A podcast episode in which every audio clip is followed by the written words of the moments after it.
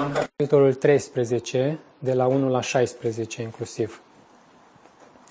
Înainte de, înainte de sărbătoarea Paștelui, Isus, știind că i-a venit ceasul să plece din lumea aceasta la Tatăl, pentru că iubea pe ai săi care erau în lume, i-a iubit până la capăt.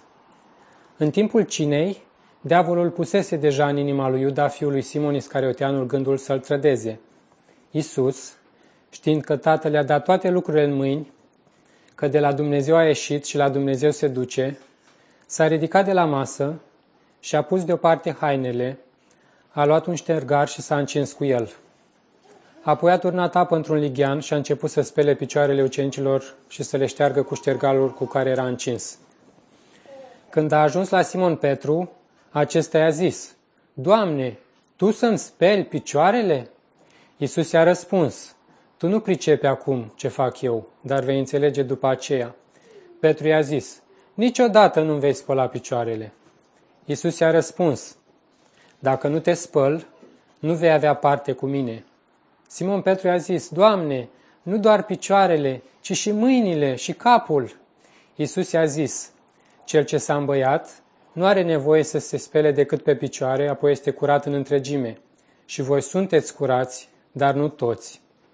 Căci el îl știa pe cel ce urmează să-l trădeze, de aceea a spus, nu toți sunteți curați. După ce le-a spărat picioarele, și-a luat haina și s-a așezat să mănânce din nou. El le-a zis, Înțelegeți ce v-am făcut? Voi mă numiți învățătorul și Domnul și bine ziceți, pentru că sunt. Deci dacă eu, Domnul și învățătorul, v-am spălat picioarele, atunci și voi sunteți datori să vă spălați picioarele unii altora. Căci eu v-am dat un exemplu, ca să faceți și voi așa cum v-am făcut eu vouă. Adevărat, adevărat vă spun că niciun sclav nu este mai mare decât stăpânul lui și niciun apostol nu este mai mare decât cel ce l-a trimis. Dacă știți aceste lucruri, sunteți fericiți dacă le faceți. Amin. Întâmplarea aceasta uh, poate fi luată și literar, că Domnul Isus le-a spălat picioarele, um, însă Domnul Isus se folosește de fiecare ocazie din viața lui de slujire pentru a învăța pe ucenici o lecție cu încărcătură profund spirituală. Și aici, de asemenea, este același caz. Și vreau să vă pun o întrebare. Cum te-ai comporta față de cei din jurul tău dacă ai ști că beneficiezi de o poziție privilegiată în societate? Sau dacă ai ști că ai relații la cel mai înalt nivel și acces la resurse materiale bogate și la putere? Și în istorie știm despre mulți împărați că au ajuns datorită puterii pe care au ajuns să o aibă și datorită bogăției să nu se mai considere ca făcând parte din umanitate sau considerat unii dintre ei chiar zei. Și vă este cunoscut faptul că oamenii când au o anumită relație cu cineva sau uh, beneficiază de o anumită poziție, sfidează, îi sfidează pe cei din jurul lor. Uh, sunt oameni politicieni și oameni importanți care nu mai țin cont de regulile de circulație, nu mai țin cont de autoritatea pe care statul a investit-o în poliție și așa mai departe. Și asta se întâmplă pentru că oamenii au o anumită înțelegere cu privire la ce înseamnă să fie o persoană importantă. În acest context de față, începând cu versetul 1, ni se prezintă uh, cumva și gravitatea situației Uh, spune aici, înainte de sărbătoarea Paștelui. Noi știm cu toții că Domnul Isus urma să moară. De asemenea, și în, uh, în capitolul 12, un capitol precedent, spune cu șase zile înainte de Paște. Isus a venit în Betania și în acel context Maria îi toarnă parfum pe picioarele Domnului Isus Hristos și le șterge cu părul capului ei. De asemenea, continuă uh, Ioan, evanghelistul, și în capitolul 13 spune înainte de sărbătoarea Paștelui și era clar ce urma să se întâmple cu ocazia acestei sărbători. Domnul Iisus Hristos știa că urma să fie omorât, urma să fie răstignit. Și în acest context spune Isus, știind că i-a venit ceasul să plece din lumea aceasta la Tatăl, că urmează să fie răstignit, pentru că iubea pe ai săi care erau în lume, i-a iubit până la capăt. Și în acest context, când spune că i-a iubit până la capăt, putem să ne ducem cu gândul și la cruce, că la cruce este punctul culminant și la cruce s-a demonstrat dragostea de plină a lui Dumnezeu prin Domnul Isus Hristos, că a fost răstignit. Însă cred că în acest context vrea să transmită că a iubit până la capăt și cu referire în mod deosebit la ceea ce el urmează să facă, la exemplu pe care urmează să-l traseze, um, la faptul că se ridică de la masă și face ceea ce face. Spune, pentru că iubea pe ai săi care erau în lume, pe ucenicii săi, pe cei pe care i-a ales, i-a iubit într-o măsură de plină. Uh, și dragostea lui Dumnezeu găsește plăcerea în a se dărui pe sine din abundență către ceilalți. Spune, pentru că iubea pe ai săi care erau în lume, i-a iubit până la capăt și mai departe o să continue textul, pentru că i-a iubit în felul acesta, a făcut anumite lucruri. Dragostea lui Dumnezeu nu este egoistă, nu se gândește cum poate să fie ea slujită sau el slujit, Domnul, nu se concentrează pe sine și spre nevoile sale, ci este preocupată în a se dărui pe sine pentru ceilalți și pentru binele celorlalți. Și aș vrea să vă uitați puțin împreună cu mine pe text. În versetul 1 spune așa.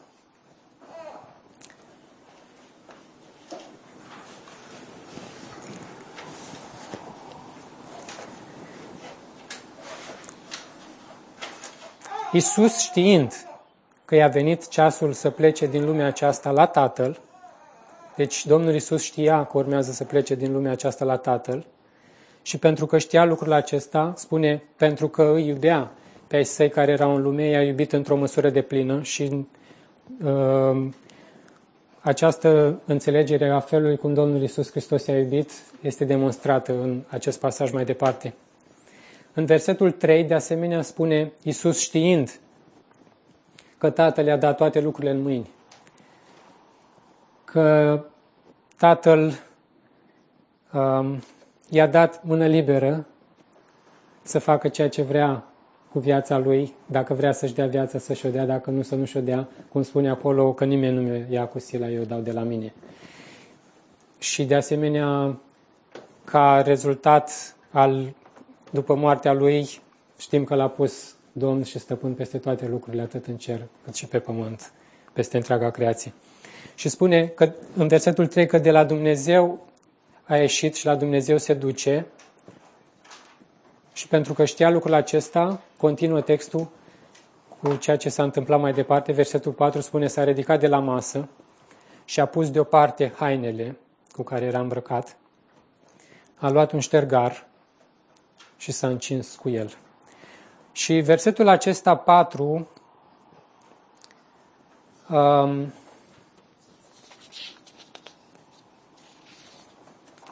este cea mai sugestivă imagine a smereniei Fiului lui Dumnezeu. S-a ridicat de la masă și a pus deoparte hainele, a luat un ștergar și s-a încins cu el. Și dacă vă aduceți aminte când am parcurs prin Filipeni, și aș vrea să citesc de acolo doar două versete, Filipeni 2, nu voi zăbovi de data aceasta la Filipeni,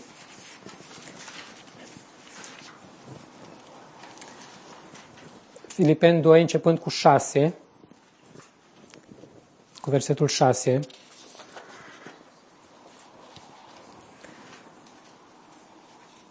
spune și cu 5, spune să aveți în voi gândul acesta care era în Hristos Iisus. Aceasta a fost uh, înclinația Domnului Iisus Hristos, aceasta a fost dispoziția Lui ca Fiul de Dumnezeu, ca unul care spune existând în chip de Dumnezeu, n-a considerat ca fi egal lui Dumnezeu este un lucru ce trebuie apucat sau este o, un lucru de care ar trebui să se țină cu orice preț,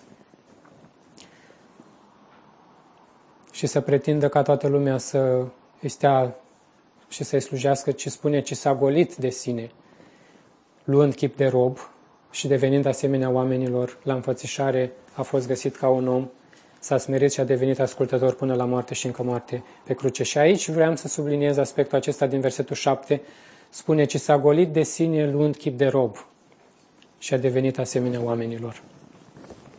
În acest verset 4 ne este cumva întruchipată această imagine a Domnului Isus Hristos care se dezbracă de hainele lui și se încinge cu un ștergar, lucru care era caracteristic unui slujitor și face ceea ce face. Domnul Isus pare să nu se gândească prea mult la sine și la binele său, ci tot timpul este preocupat de ceilalți. Și pentru aceasta am ales câteva versete uh, pe care aș vrea să vi le citesc. Dacă vreți, vă pot da referințele. Uh, le menționez doar. În Matei 9 cu 36 spune despre felul Domnului Iisus de a fi, spune, când a văzut el mulțimile, i s-a făcut milă de ele, pentru că erau necăjite și neajutorate ca niște oi care nu au păstor. Vedem această preocupare a Domnului Isus Hristos atunci când vede mulțimile că îi se face milă de ele. În Luca 19 cu 41 spune, când s-a apropiat de cetate și a văzut-o, Iisus a plâns pentru ea, pentru Ierusalim. Luca 23 cu 28 spune, dar Iisus s-a întors către ele, deși el își ducea crucea și mergea să fie răstignit. Spune că s-a întors pe acele femei care se băteau cu pumnul în piept și plângeau și spune, fiice ale Ierusalimului, nu mă plângeți pe mine, ci plângeți-vă pe voi și pe copiii voștri. În acel moment critic din viața Domnului Isus Hristos, era cu atitudinea aceasta îndreptat spre ceea ce are să facă și Fiul lui Dumnezeu nu are nevoie de mila omului. El era atunci, deși cu curcea în spate, deși se ducea să fie răstignit, era Dumnezeu în toată gloria și în toată splendoarea. Nu era um, o, nu era victima unei circumstanțe, nu era ceva ce lui Dumnezeu îi scăpase de sub control și vedem că Domnul Isus spune, nu mă plângeți pe mine, plângeți-vă pe voi și pe copiii voștri. Uh, în Ioan 19 cu 26, lucrul acesta îmi place enorm de mult. Când uh, Domnul Isus este pe cruce, răstignit, spune că când a văzut-o pe mama lui și lângă ea pe ocenicul pe care îl iubea, i-a zis mamei sale, femeie, iată-l pe fiul tău. Deci și pe cruce Domnul Isus Hristos se gândește la binele celorlalți, este preocupat de ceea ce se va întâmpla cu cei pe care îl iubește. Și vă puteți imagina în contextul și cultura de atunci că o femeie nu avea niciun statut social, nu avea nicio posibilitate de a-și câștiga existența și ea depindea să fie ajutată de cei din familia ei și cumva era responsabilitatea fiului responsabilitatea copiilor, dar în mod deosebit în acest context Domnul Isus Hristos uh, se vede pe sine ca fiind responsabil și spune iată-l pe fiul tău, îi spune lui Ioan și din ceasul acela Ioan a luat-o la el acasă să se preocupe de nevoile ei. Mai este un verset uh, în care pe cruce este pus în paranteze în, la noi în Luca 23 cu 34, spune Tată, iarte căci nu știu ce fac. Uh, arată preocuparea aceasta Domnului Isus și dragostea Lui pentru oameni, pentru cei care i-au făcut rău și l-au răstignit. Și tind să cred, deși nu este, nu apare în manuscrisele timpurii, uh, potrivit lui Isaia 53 spune și s-a rugat pentru cei vinovați. Uh, nu cred că ar fi o exagerare că versetul acesta există în Luca 23 cu 34, că Domnul Isus Hristos uh, a fost în felul acesta. Și, și continuă, versetul 4 spune, s-a ridicat de la masă și a pus deoparte hainele, a luat un ștergar și s-a încins cu el. Și după aceea spune, a turnat apă într-un lighean și a început să spele picioarele ucenicilor și să le șteargă cu ștergarul cu care era încins. Nu ne sunt date detalii cu privire la cum s-a ajuns că Domnul Isus a, a trebuit să învețe pe ucenici lecția slujirii și cum de nu a fost niciun slujitor acolo în acel moment care să spele picioarele Domnului și ale ucenicilor. Ce știm cu siguranță însă este că ucenicii de multe ori sunt surprinși certându-se cine este cel mai mare și mai important dintre ei. Probabil că toți au rămas muți de uimire la inițiativa Domnului Isus, ceea ce el făcea în acele momente. Și interesant este că textul nu prezintă o atitudine de mânie sau de reproș din partea Domnului Isus atunci când face aceasta. Știm că au fost situații când Domnul Isus Hristos îi ceartă pe ucenici, când uh, situația aceea că n-au putut să scoată un uh, demon din cineva, Domnul Isus îi ceartă și spune, o, până când voi fi cu voi, până când vă voi suferi. Dar în acest context nu ne este surprins o atitudine de mânie din partea Domnului Isus Hristos să zică, a, uite, niciunul dintre voi nu vrea să slujească, uh, sunteți interesați doar uh, să primiți. În niciun fel. Vedem Domnul Isus Hristos într-un mod tăcut, într-un mod în care nu pretinde ceva de la ei, face lucrul acesta.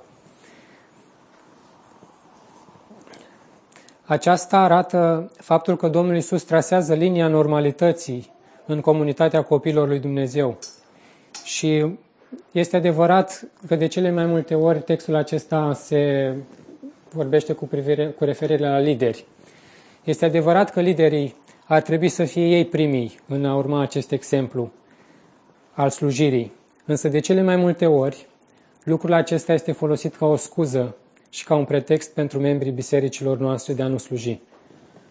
Um, și există um, ideea aceasta, merg la biserică și fratele o să predice, există în față cineva care o să conducă cântările și cumva uh, e ok și e bine să venim la biserică cu așteptarea aceasta că vrem să învățăm lucruri, vrem să uh, avem părtășie unii cu alții, Însă ar trebui să venim și cu atitudinea aceasta, nu doar să primesc, nu doar să fiu slujit, nu doar ce pot să primesc astăzi. Și atunci când vii cu atitudinea aceasta, ce pot să primesc astăzi, cu siguranță că atunci când anumite lucruri nu sunt la nivelul așteptărilor, este ușor să fii critic, este ușor să arăți cu degetul și să spui ar fi trebuit altfel făcut. Și ar fi trebuit fratele să fie mai la cântarea aceea, să cânte mai bine, să tonul să-l dea mai bine și așa mai departe. Însă atunci când vii cu atitudinea nu să, să fii slujit, ci să slujești, nu să primești lucruri, ci să dai, să ai totdeauna preocuparea asta, cu ce aș putea astăzi să fie o binecuvântare pentru fratele. Nu mai ai ochi să vezi poate anumite lipsuri, poate anumite stângăcii ale fraților, ci poate dacă le vezi, zici, mai poate pentru că e nevoie să slujesc eu acolo. Și când vezi o nevoie, nu să te gândești, a, de ce nu a fost îndeplinită nevoia, ci poate dacă tu ai văzut, o să fii tu cel care să ieși în întâmpinare. Um, și în versetul 6, uh, în continuare, ne este redată reacția lui Petru. Nu știm dacă el a fost primul. Din text, mie, cel puțin, mi-a dat de înțeles că n-a fost el primul.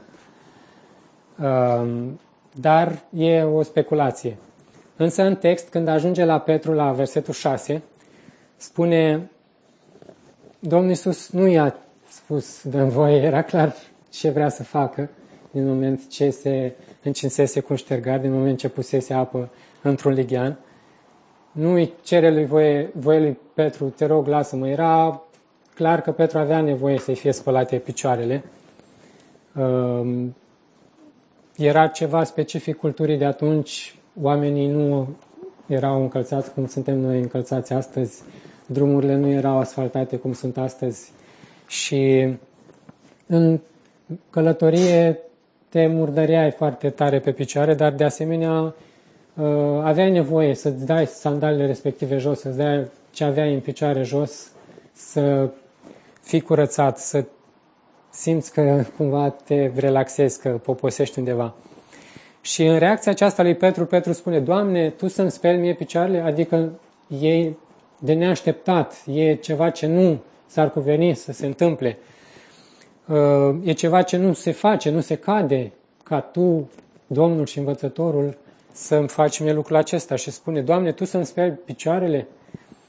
Și Iisus, uh, blând și calm, îi spune, ce fac eu acum tu nu pricepi. Și era clar că nu pricepea ce făcea Domnul Isus Hristos. Uh, și spune, tu nu pricepi acum, dar vei pricepe după. Cu alte cuvinte, lasă-mă să-mi văd de treabă, să fac ceea ce mi-am pus în gând să fac.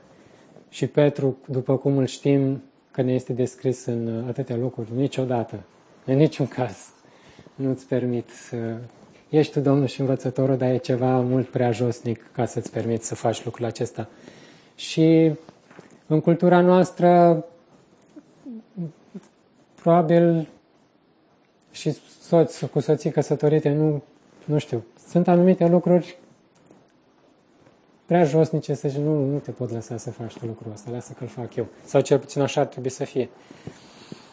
Și este o reacție similară în, la Ioan Botezătorul, dar Ioan Botezătorul are reacția aceasta puțin înțelegând lucrurile diferit de cum le înțelege Petru în acest context. Ioan Botezătorul, când vine Domnul Isus la el să fie botezat, um, în Matei 3 cu 14, spune Ioan căuta să-l oprească. Botezul pe care eu am să-l ofer nu este pentru tine, e pentru oameni, pentru oamenii păcătoși. Tu nu ai nevoie să fii botezat de mine. Și zice Ioan, eu am nevoie să fiu botezat de tine. Adică, stai puțin, n-am eu ce să-ți ofer ție, eu am nevoie să fiu botezat de tine. Și tu vii la mine, sau cum mai zice acolo, că eu nu sunt vrednic să dezleg cureaua încălțămintelor. Uh, Ioan înțelege puțin diferit față de Petru. Petru, uh, na, și Petru înțelegea cumva cine este Domnul Isus Hristos, dar uh, înțelegea în termeni fizici și în termeni pământești. Bineînțeles, și Ioan avea o înțelegere limitată la acel moment, că la un moment dat se îndoiește și spune ești tu cel care urmează să vină sau să așteptăm pe altul, însă mie mi-a, cel puțin mi-a atras atenția lucrul acesta la Ioan Botezătorul, zice, eu am nevoie să fiu botezat de tine. Și tu vii la mine, dar Petru nu zice, stai că îți spăl eu picioarele. Petru zice, nu, nu-mi speli mie picioarele, dar nu vezi în Petru atitudinea aceasta să zică, lasă-mă că uh, îți spăl eu picioarele. Nu știu, cel puțin e un lucru care mie mi-a atras atenția.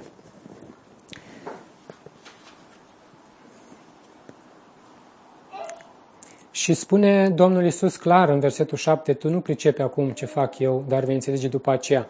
Lui Petru nu i-a fost dat să înțeleagă atunci lecția pe care o preda Domnul Isus Hristos. Dar întrebarea este, cum ai fi reacționat tu dacă erai în locul lui Petru?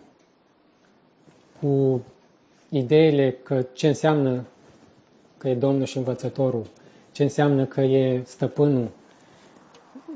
Ă, nu era doar un șef pământesc, nu era șeful de la serviciu. Nimeni dintre noi nu ar face lucrul acesta unui șef la serviciu să-i speli picioarele. Sau ă, cumva te vezi pe o poziție de egalitate la serviciu. Zice, oricum suntem colegi. Eu, șefii mele, zic că e colega mea, deși este șefa mea.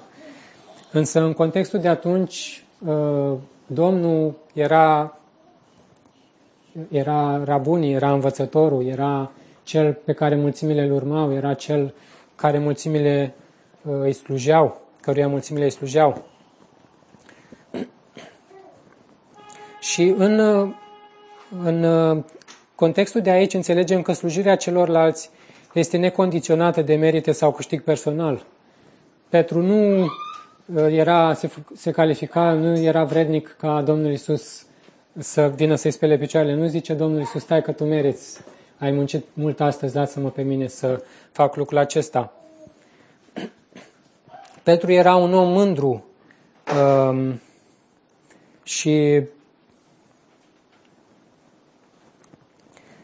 um, este surprins de multe ori lucrul acesta uh, la Petru și uh, lucrul acesta îl vedem și chiar și în capitolul acesta, dacă vă uitați la versetele 37, la sfârșitul capitolului, în care Domnul Iisus Hristos spune că urmează să, să fie răstignit și Domnul Iisus spune, nu, nu mă puteți urma acum, în lucrarea pe care eu o fac, în ceea ce se întâmplă. Și Petru zice, Doamne, de ce să nu te pot urma? Nu știi că eu o să-mi dau viața pentru tine? Adică vedem în, în Petru această atitudine de încredere în sine, de atot suficiență, că el are ce să ofere celorlalți. Și Domnul Iisus îi spune, îți vei da, îți vei da tu cu adevărat viața pentru mine? Și realitatea este că, că Petru s-a lepădat. De asemenea, este clar din acest text că Domnul Iisus Hristos i-a spălat picioarele și lui Iuda. Era și el uh, la masă.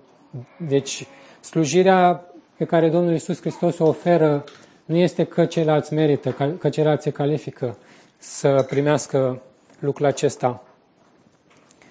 Și de multe ori, atitudinea, în atitudinea lui Petru, um, vedem că el este preocupat mai degrabă de ce beneficii urmează să aibă că îl urmează pe Domnul Isus Hristos. E o întâmplare în care Petru zice, Doamne, noi am lăsat totul și te-am urmat. Ce, ce vom câștiga? Um, bineînțeles, ei și îl, îl imaginau pe Domnul Isus Hristos ca că urmează să devină împărat, să fie întronat ca rege și regele beneficiază de toate bogățiile, de toate privilegiile, de toată cinstea și dorea cu siguranță și Petru să fie parte la, la așa ceva.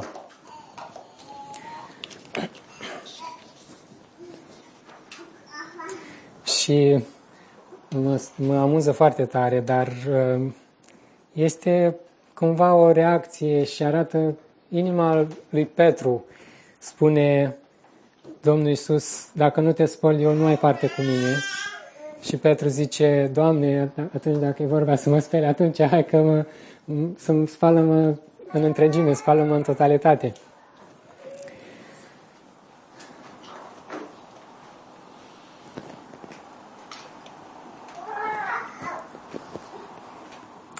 Și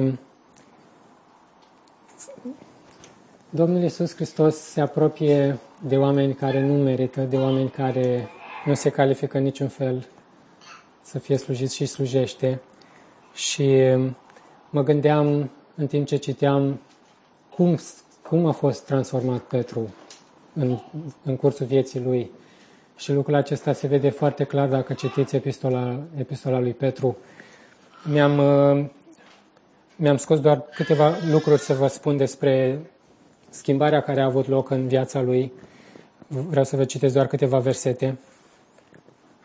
În Petru 1, 3 și 4 spune așa, Petru spune, binecuvântat să fie Dumnezeu, Tatăl Domnului nostru Isus Hristos, care după marea lui îndurare ne-a născut din nou la o nădejde vie, prin învierea lui Isus Hristos din morți și uitați ce spune aici, și spune și la o moștenire nepieritoare și nepângărită, care nu se ofelește, și care este păstrat în ceruri pentru voi.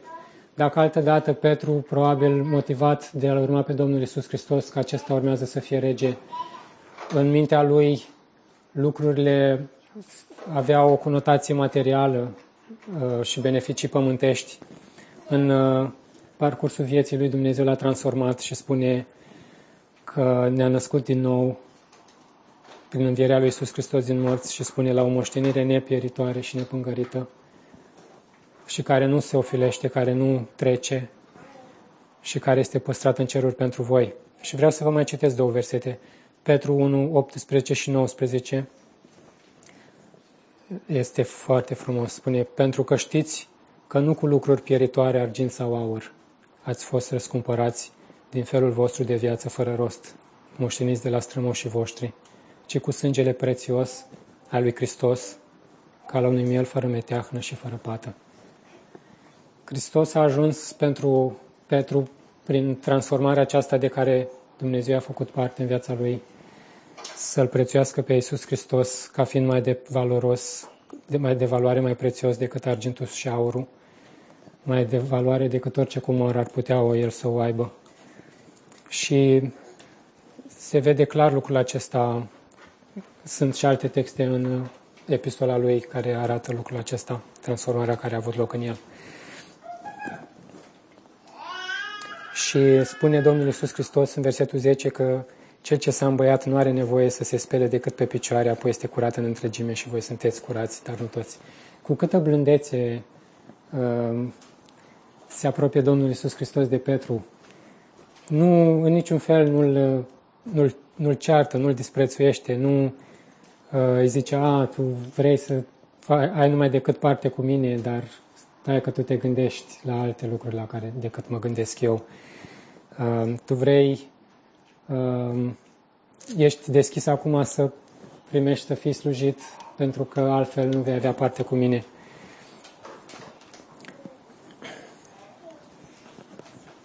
Și în versetul 11, deși știa, Domnul Iisus știa că Iuda știa cine urmează să-l trădeze, după cum este menționat și în, în versetul 2, totuși l-a slujit și pe Iuda în egală măsură. Domnul Iisus Hristos i-a spălat picioarele și lui Iuda. Ne putem imagina lucrul acesta? Să ai capacitatea să citești gândurile oamenilor, să știi că persoana aia din față îți vrea cel mai mare rău, că urmează să te vândă, că urmează să... Pentru, pentru el tu nu valorezi nimica. Era un hoț și lua de multe ori ceea ce se punea în pungă și acum el te vedea ca bani. Și totuși să vezi lucrul acesta și să te apleci spre Iuda și să-l slujești. Și când vine și îl, ca să fie recunoscut, îl sărută să-l vândă, Domnul Isus îi spune prietene. Nu îi spune niciun fel, măi, ticalosule, măi, nu-ți aduce aminte că ai fost cu mine atâția ani și că tot timpul ai beneficiat de pe urma mea, că ți-am dat un rost în viață, că uh, tot ce a fost mai bun era al tău, luai din pungă ce ce-ți plăcea. Nu, în niciun fel. Domnul Iisus Hristos, în bunătatea Lui, l-a slujit și pe El. Și în versetul 12, după ce le-a spălat picioarele, e cumva o pauză în ceea ce se întâmplă. Ei luau masă împreună, Domnul Iisus se ridică de la masă, face ceea ce face și după ce termină, le de, oferă această lecție, se îmbracă înapoi, se așează din nou să mănânce și întreabă, zice, înțelegeți ce v-am făcut? N-au înțeles, clar. Ce poți să înțelegi? Au rămas probabil șocați. Se uitau unii la alții neștiind ce să zică, neștiind ce să creadă, neștiind cum să reacționeze, neștiind dacă ceea ce văd e adevărat. Oare chiar ne-a spălat picioarele sau mi s-a părut nou? Și Domnul Iisus spune, voi mă numiți învățătorul și Domnul și bine ziceți pentru că sunt. E adevărat, sunt Domnul și învățătorul. Și spune, deci dacă eu, așa cum mă numiți voi, Domnul și învățătorul, v-am spălat picioarele, atunci și voi sunteți datori să vă spălați picioarele unii altora. Și versetul 15 spune că eu v-am dat un exemplu ca să faceți și voi așa cum v-am făcut eu vouă.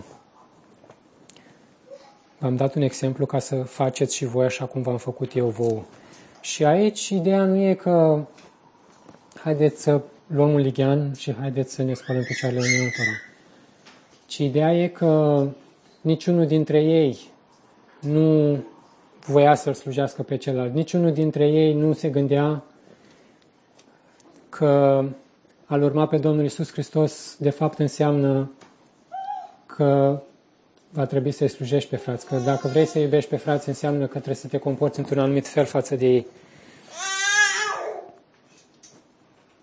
Și lucrul acesta se referă la dispoziția noastră, la faptul că noi, ca oameni, ne disciplinăm și spunem, nu, eu vreau să, să slujesc, eu vreau să îmi dau eu viața pentru fratele meu, vreau eu să urmăresc binele și beneficiul lui. Și am spus-o și mă repet că această chemare la a sluji nu este doar pentru liderii bisericii. Spune că ce v-am dat un exemplu ca și voi să faceți cum v-am făcut eu vouă. Nu spune, uh, erau toți ucenicii. Prin extrapolare, dacă citim și noi suntem ucenicii lui și nu ni se adresează Domnul Isus Hristos. E adevărat, El a ales lideri, a ales lideri cu un anumit scop ca prin ei să transmită mai departe mesajul, dar asta nu înseamnă că doar liderii sunt vizați și că doar liderii trebuie să fie așa. Și interesant că în acest context, um, la sfârșitul capitolului 13, le vorbește despre dragoste, spune, vă dau o poruncă nouă, să vă iubiți unii pe alții. Și spune, repet același lucru, spune, așa cum v-am iubit eu, așa să vă iubiți și voi. Și așa cum spune și aici în 15, ca să faceți și voi, v-am dat un exemplu ca să faceți și voi așa cum v-am făcut eu vouă. În 34 spune, așa cum v-am iubit eu, tot așa, să vă iubiți și voi unii pe alții. Și atenție, spune, prin aceasta vor cunoaște toți că sunteți ucenicii mei dacă veți avea dragoste unii pentru alții. E clar că nu se referă doar la conducători, doar la lideri. Într-adevăr, ar trebui să fie primii, primii care să fie gata să-și dea jos haina, să-și încingă ștergarul și să facă ceea ce trebuie făcut. Și a slujit pe fratele și sora, noi de multe ori spunem, eu nu am darul lui, eu nu știu să predic, eu nu știu să cânt, eu nu am voce. Dar toți suntem robi. Robul ce făcea? Își încingea ștergarul și știa că e ceva de făcut și trebuie făcut. Nu se gândea, a, de ce eu? Ă, de ce nu face cu tare? Nu, robul știa, eu sunt rob. Asta e menirea mea, asta e datoria mea, să slujesc pe ceilalți. Și îmi place foarte mult uh, versetul 16 spune că niciun sclav, niciun ucenic nu este mai mare decât Domnul său și am mai vorbit despre versetul acesta în contextul suferinței și a persecuției. Dar aici, în contextul slujirii, uh, nu poți să fii mai mare decât Domnul Isus Hristos. Ești mare în măsura în care te asemeni cu El. Dacă El este cel mai mare. Scara nu este de jos în sus, ci de sus în jos. Uh, mi-a plăcut foarte mult, acum mulți ani, la Balauri a fost o predică, n-am, n-am uitat-o. Uh, spunea că binecuvântările lui Dumnezeu sunt puse în raft, unele sub altele. Cristi Chivu zicea. Și zice, cu cât te smerești mai mult, cu atât ajungi mai bine la, la ele.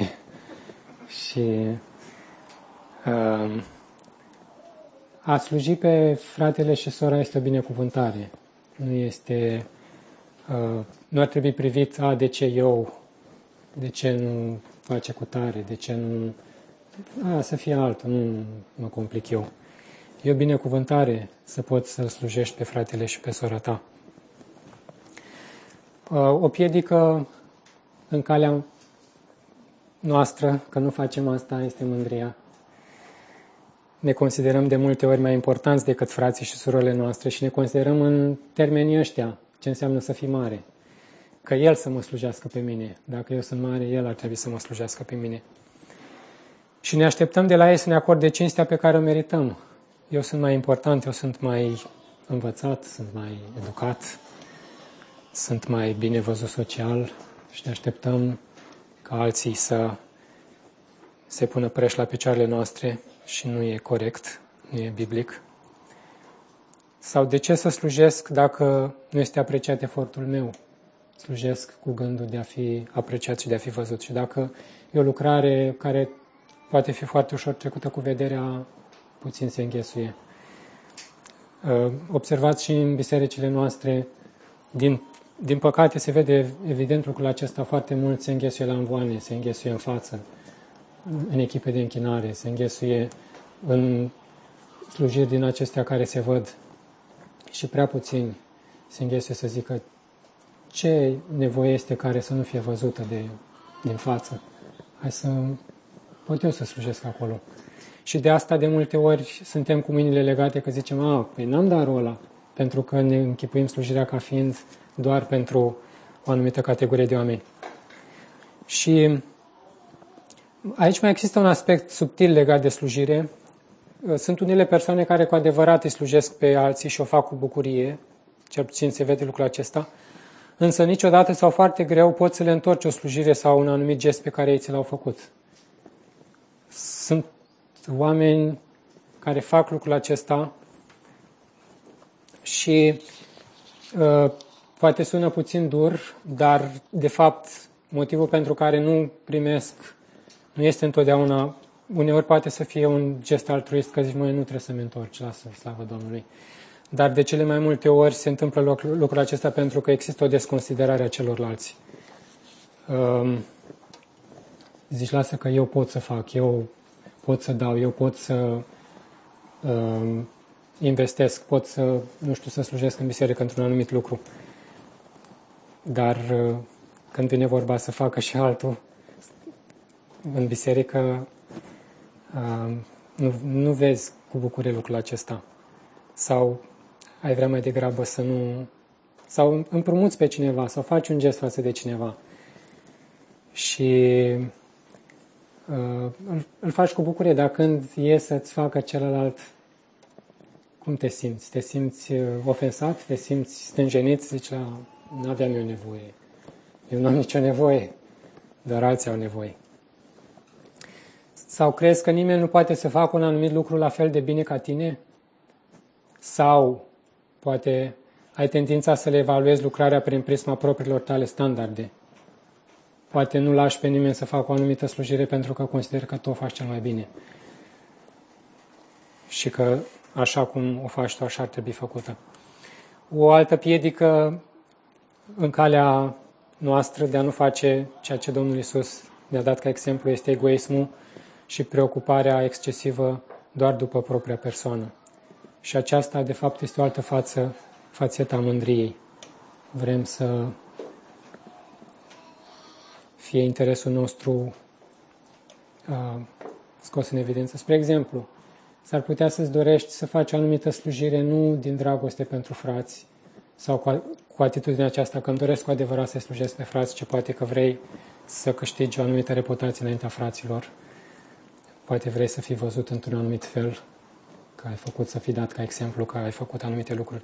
Eu arunc doar niște întrebări, nu Dumnezeu cunoaște inima noastră a fiecăruia, dar cu toții avem nevoie să ne smerim în relațiile noastre și îmi place foarte mult Petru spune și în relațiile voastre îmbrăcați-vă cu smerenie, căci Dumnezeu stă împotriva celor mândri, dar celor smeriți de har.